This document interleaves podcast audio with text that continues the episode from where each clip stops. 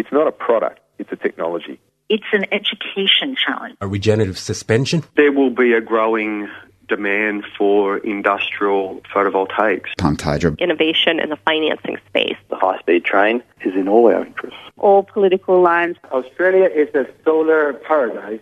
The market is moving much faster than that. You've got something that's transformational. Solar window in a can. Beyond Zero Global Warming Science, Solutions and Action. Taking it to a do it yourself level. Hello, and welcome to another edition of the Beyond Zero show. We're coming to you from the studios of 3CR Melbourne, syndicated around Australia on the Community Radio Network, and podcast on the internet at bze.org.au and 3cr.org.au. You can also follow us on Twitter at BZE Tech Show. My name is Kay Wenigal, and today I'm joined by my co hosts Laura Bucknell and Michael Steindl. Nat Bucknell. Natalie. Sorry, it's Nat. g'day, Kay. G'day, Nat. Laura was going to be Yeah, here. Laura's got the day off, and Nat's panelling for us. Thank you, Nat. Today we're going to be talking to Professor Will Steffen, who is an expert counsellor at the Independent Climate Council, which was launched after the federal government abolished the Climate Commission and which has just released its second critical decade report. Professor Will Steffen is also a climate change expert and researcher at the Australian National University. He was on the panel of experts supporting the multi party Climate Change Committee, has served as the science advisor to the Australian Department of Climate Change and Energy Efficiency, and was chair of the Antarctic Science Advisory Committee. Welcome, Will, and thanks for joining us today. Hello, Kay. Good to have you on board here. A pleasure to be here. Now, Will, we know that the Climate Commission was relaunched as the Climate Council. So, can you tell us a bit about how the Climate Council works now? Yeah, well, look, we're, we're a completely uh, publicly or crowd-funded uh, organization now, uh, but we have many of the same principles we had as the Commission. That is, we focus on uh, solutions to climate change, we focus on the basic science, and we focus on international action. What, what is Australia doing and what are other countries doing?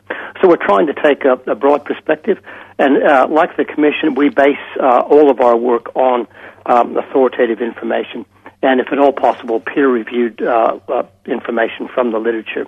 So again, it's a it's a science. Uh, uh, based uh, approach to all of this, uh, but it's taking a comprehensive view to the climate change challenge. Professor Steffen, um, the Climate Council wrote the first critical decade report in 2011, and now you've just released the second, which is, of course, what we're primarily interested in hearing about today. But just to give us context, can you briefly summarise what the, your observations were in 2011? You know, first of all, I should say this is the fourth, not the second. Oh, sorry. Um, thank you. we, we, we've done them every two years to track progress. So we've done critical decade reports in 2011, 2013, 2015, and now 2017. Um, but I think going back to your question, uh, what were things like in 2011? Uh, well, the science was still pretty clear that uh, emissions of greenhouse gases, mainly from fossil fuel, were warming the climate. Now, we had a suspicion back then that we were starting to see changes in extreme weather events, for example, um, heat waves, uh, bushfire weather, and so on. But the data really weren't there back in 2011. It was more a case of, well, the physics tell us this what should be happening. We think it's happening. There's been a huge difference between 2011 and 2017. Now we have a massive analysis and data that's showing us very, very clearly uh, that extreme weather events are getting worse. Uh, uh, because of climate change, because of the extra greenhouse gases in the atmosphere. That's on the science side. I think in terms of the policy and so on, um, we just uh, come through the 2009 uh, Copenhagen uh, Climate Conference COP conference, and there was a bit of disappointment, as most people remember after that. So it was a um, a, a case then of uh, a little bit of pessimism, looking forward, saying how we're going to pick up the pieces and, and get going on this. Uh, there wasn't a whole lot of action. Um, CO2 concentrations were still going up quite strongly in the atmosphere. Emissions were still going up. So it was a case of we got a really uh, big job ahead of us uh, during this decade. And in the, this most recent report, you had five key findings, uh, which we'd like to go through now. The first of Sure. these is um, the window for tackling climate change is rapidly closing, uh, which is a frightening concept, um, but a reality. So please explain a bit more about that. Well, look, this this is based on what's called the carbon budget, uh, and that's a, again a science-based approach to to really quantify what we need to do to meet that uh, two degree Paris target. And it's just like a household budget. You have a certain amount of, of money you can spend in a certain amount of time, say a month.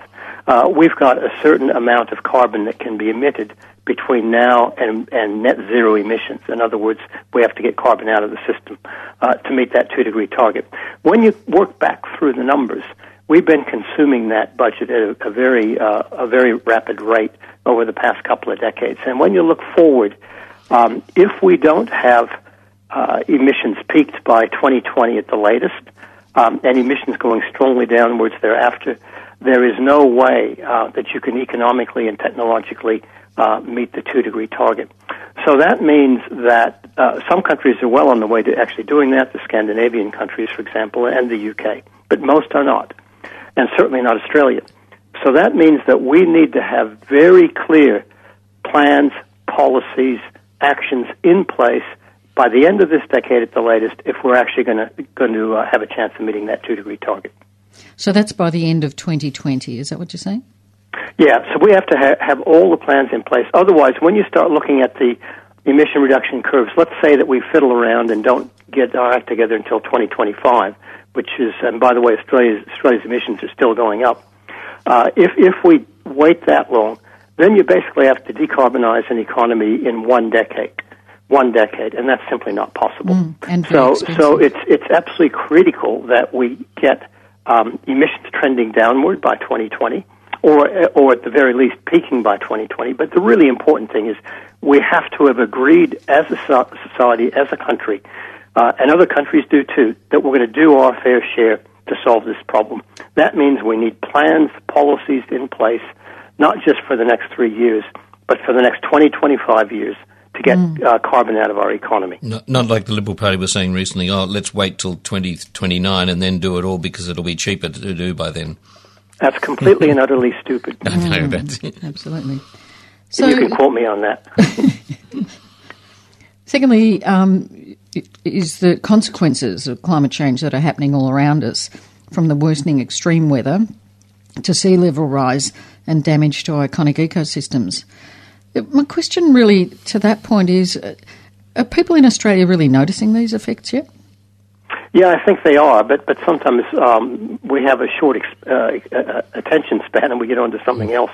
I mean, a good example of that is the Great Barrier Reef, uh, which there was a lot of interest, a lot of uh, discussion, a lot of media around that when we had two consecutive mass bleaching events, and, and led to very high mortality in the most pristine part of the reef. Uh, that seems to have died away again. Um, but there was a lot of interest in that. When you have uh, extreme weather events, um, five years ago, uh, you couldn't mention climate change, or else you were jumped on by the media and a lot of other people um, saying that you can't say that. Well, now there's a lot of discussion uh, around, for example, the storms in South Australia, uh, the massive bushfires we've had uh, the last few years. There's been one down in Tasmania, obviously the 2009 fires in uh, in uh, Victoria, and so on. So I think there's a lot more discussion now around uh, climate change as a factor that is uh, making these extreme weather events worse. And I think we now have far more solid um, scientific data, both observations and modeling studies now, that really pin that down. So uh, I think we've uh, turned the corner on that issue. Um, and as they are increasing with, uh, with more frequency, um, there's more opportunity to remind people that um, this is where the climate's heading and it's not a good direction. Well, the, the third of those key findings in the report is that solutions to climate change, the climate challenge, are well known and cost effective and available right now. So, renewable energy is already replacing ageing, polluting fossil fuels as the energy system of the future, with the installation of solar and wind systems globally doubling every 5.4 years. So this is, you know, this has been a positive, really positive development since the first report. But how does Australia's change to renewables compare to the rest of the world? Well, I think we, we, we have an opportunity to be a leader here uh, both because of our, our technological development, but also because of our enormous renewable resources, both solar and wind. But yet we've had policies that actually tried to stymie uh, and has stymied to some extent uh, the rollout and development of this industry, which is just just tragic and uh, pathetic in my view. Um, but uh, I think the the real switch, even in just a few years, is that this um, transition has been dramatically fast. Uh, the cost curves have dropped faster and lower than anyone would have predicted. If you look at the International Energy Agency's projections um, from even five years ago, they were wildly out on how how fast solar and wind can be be taken up. Uh, so this is a case of, of, of where there's a remarkable opportunity. Some countries are really taking advantage of this and moving forward, uh, and others, unfortunately, like Australia, are lagging behind. And we emphasize in the report, okay, that the, the issue here is not technology, it's not cost, it is ideology, it is poor policy, it's blocking movements by particularly the federal government, in contrast to several states who are really moving forward um, on, on renewable energy. So, well, the fourth key finding is that Australia is failing to tackle climate change with emissions rising, and as you, as you said before, and there is a lack of a coherent and national approach to reducing emissions in the short or medium or long term for that matter. We're known as the global climate laggard. Oh, it's awful, isn't it? Just sounds terrible. Well, it's, it's interesting that when you go to the um, conference of the party meetings, the COP meetings, uh, I think we get more of the fossil of the day awards than any other country does for our um, for our backward approach to climate change. And there's just no reason for it, is there? No, I look, I, and, and I think when you when you look at the polling the last couple of years that CSIRO and others have done, there's no doubt that the majority of Australians want uh, far more vigorous and effective action on climate change. That's coming through.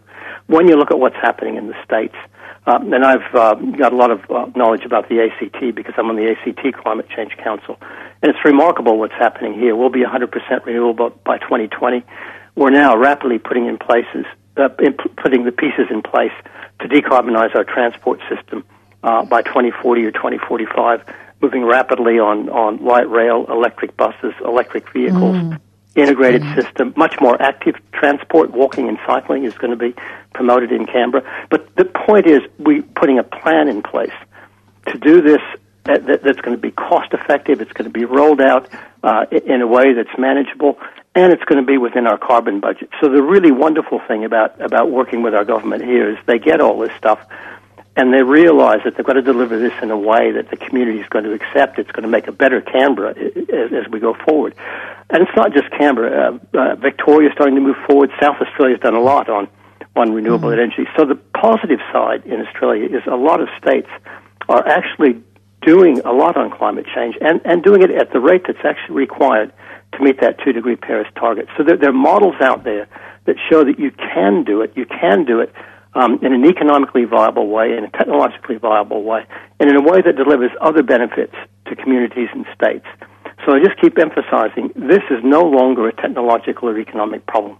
It's a problem of ideologies uh, and politics. That's right, and it's really fantastic that the um, the state governments and also the local councils and community organisations are actually doing all the hard work.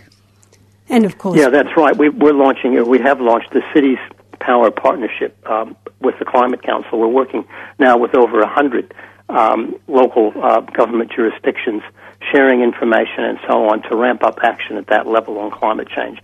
There's a lot of enthusiasm, a lot of support at that level, because at that level, both both the local governments and the citizens can see all the co-benefits uh, that um, joining the renewable uh, energy boom, getting carbon out of their um, out of their economies, they can see all the benefits of that.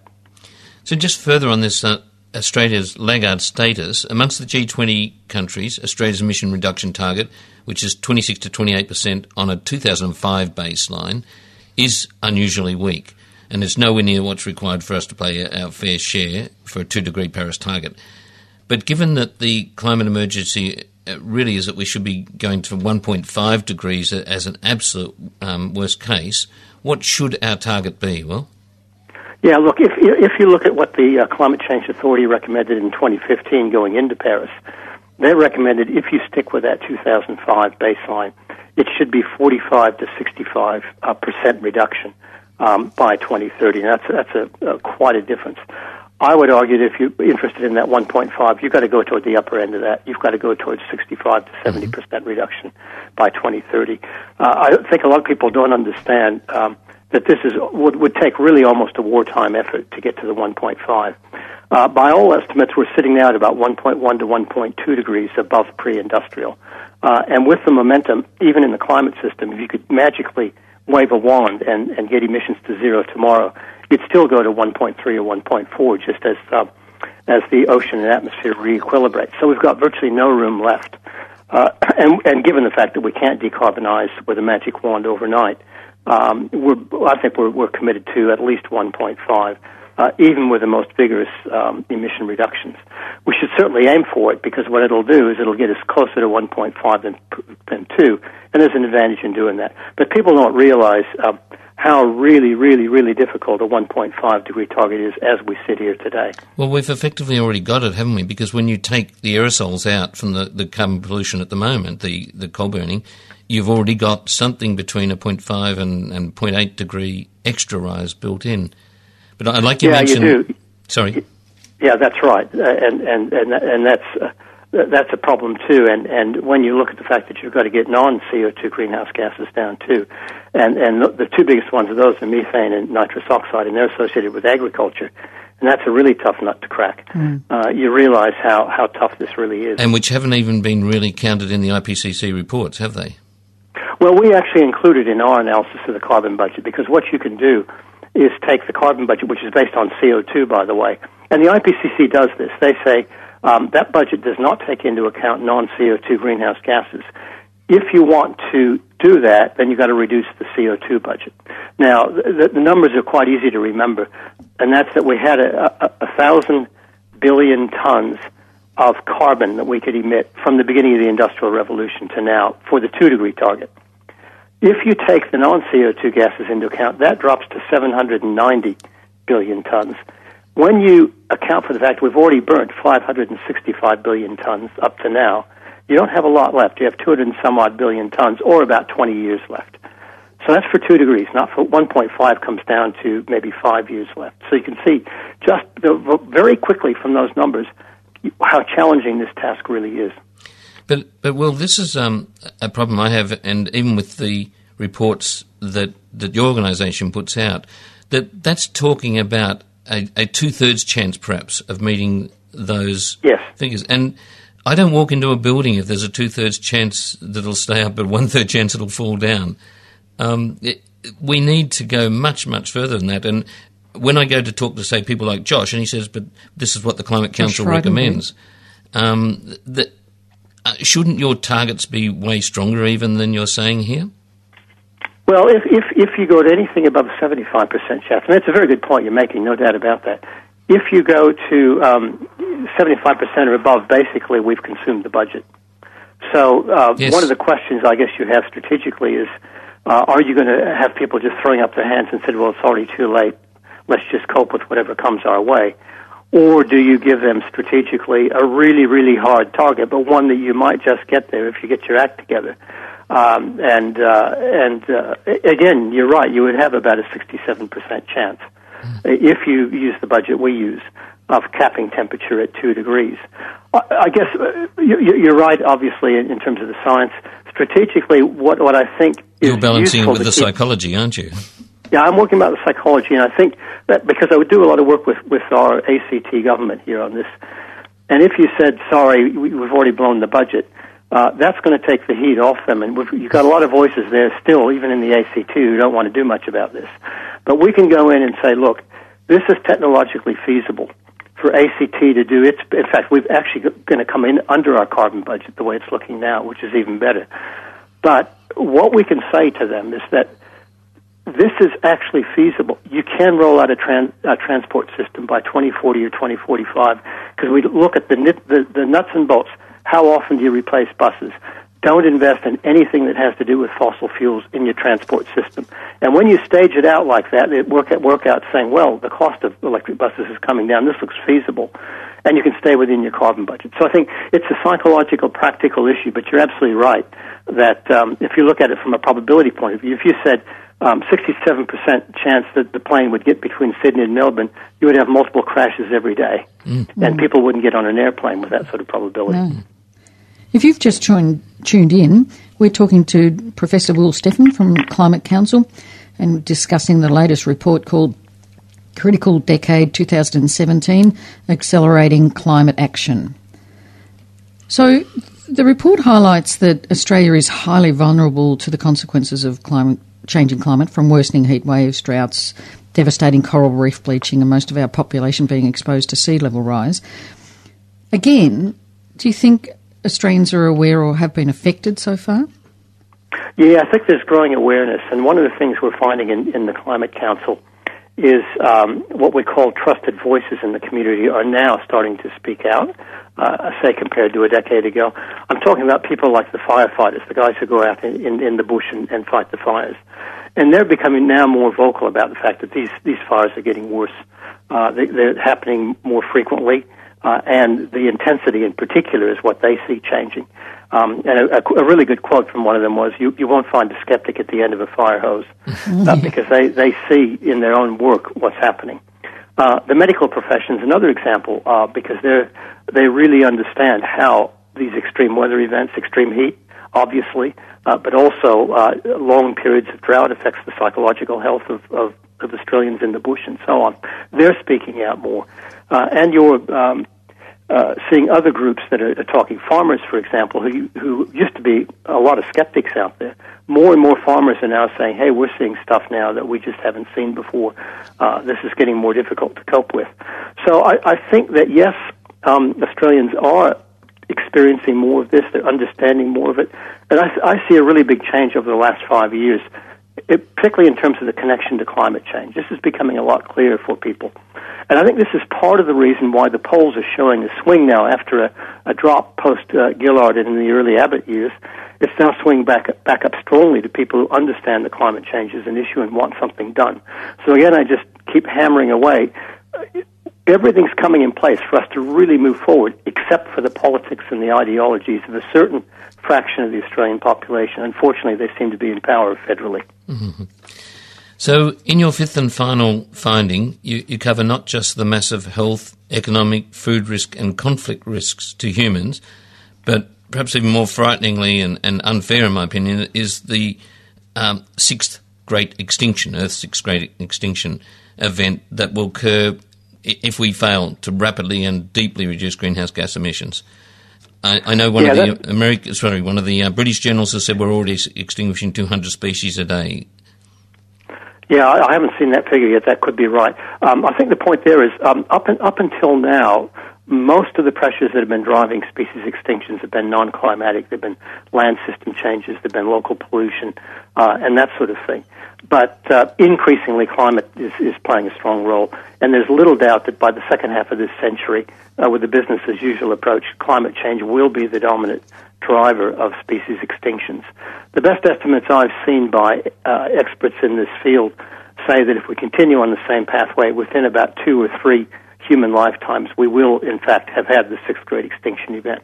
Uh, so this this actually um, equates to the speed of uh, of a meteorite strike, and that's a good thing to keep in your mind. The last time we had the, the fifth great extinction was about 66 million years ago, um, when the big meteorite uh, strike uh, knocked out the dinosaurs and a lot of other uh, species along the way.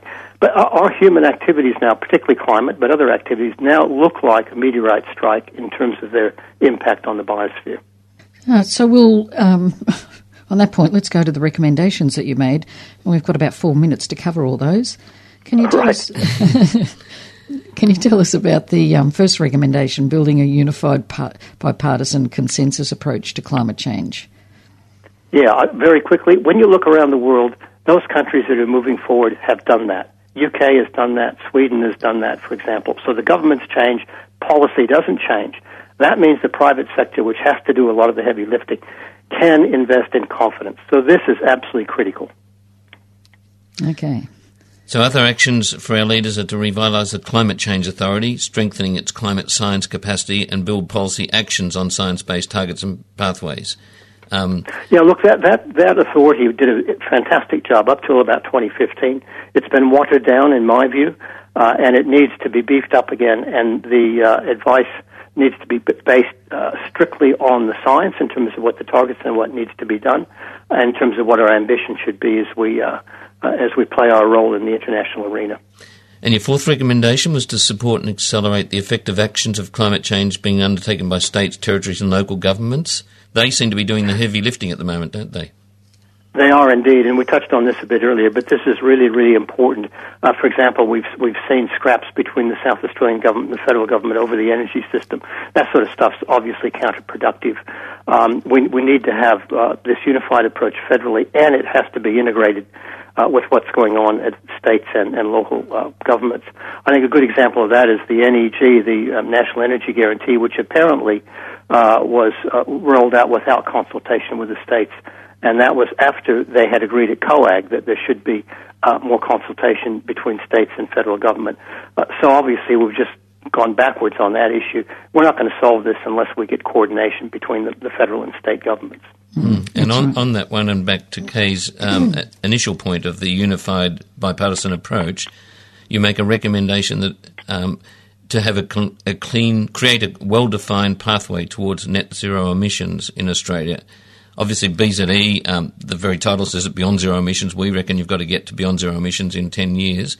Um, how do you see that happening in Australia? Uh, I think there are some models out there that, that uh, you can follow. One of them is the United Kingdom, where they have legislated uh, a pathway ramping down, um, I think, in five year intervals. Uh, to get to net zero emissions, I think there's this by 2050. Um, New Zealand's go- is, is, is uh, probably going to do the same thing. Uh, to legislate that there has to be a pathway and it has to follow this. They don't legislate how it's going to happen, but they legislate it has to happen. So there are examples out there of doing this. Uh, but again, when you look at what's happening in the state governments, uh, that's uh, uh, ACT is an example, South Australia is an example. One other thing I would say here very quickly the best thing we can do is to get carbon out of our electricity systems really, really fast. That allows you a little bit more leeway with the tougher sectors like agriculture and transport. Yeah. So your final recommendation about transforming Australia's position from a laggard to a leader on the global stage is one we've been talking about at BZE here forever, and one with the economic benefits and opportunities. But how you actually achieve that is something you've already covered fairly quickly, and we've only got about half a minute. So, have you got anything more to add to that? No, not really, except that we, we, we simply have to change our attitude, approach, and policies at the federal level. That's the only way we're going to be able to, to crack this one. Right. Okay, great. Well, thanks very much, Will. And it's been a very interesting conversation. Can listeners go to a website to find out more about your report? Yeah, yeah, they can go to um, just www climate uh. And I'll just double check that to make sure I've got that right. And this report's just a, a, PDF they can download, and it's a very absolutely, clear, a- absolutely, and easy. Yeah, it is. It's, it's just it's just climatecouncil.org.au, of course, at the okay. end. Thank so just climate climate council one word. Yep. .org.au, and they can download this for free from the uh, internet. Thanks, Thanks heaps, Professor Steffen. Thank you very much. Will. Okay, thank you. We've been speaking to Will Steffen from the Climate Council discussing the latest report called A Critical Decade 2017 Accelerating Climate Action. The Beyond Zero show is brought to you by the Climate Change Solutions think tank, Beyond Zero Emissions, and is recorded in the studios of 3CR Melbourne and syndicated around Australia on the Community Radio Network. If you want to listen to this show or any of the others we've done, you can go to bze.org.au and click on podcasts. If you enjoy the program and can donate to help cover airtime costs, please go to the website and click on the donate button. Thanks for listening, and we look forward to you joining us again next week. Beyond Zero Emissions is an internationally recognised climate solutions think tank that is focused on solutions, not problems.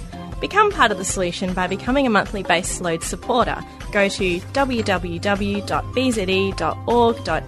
to find out more. bze.org.au. You've been listening to a 3CR podcast produced in the studios of independent community radio station 3CR in Melbourne, Australia. For more information, go to allthews.3cr.org.au.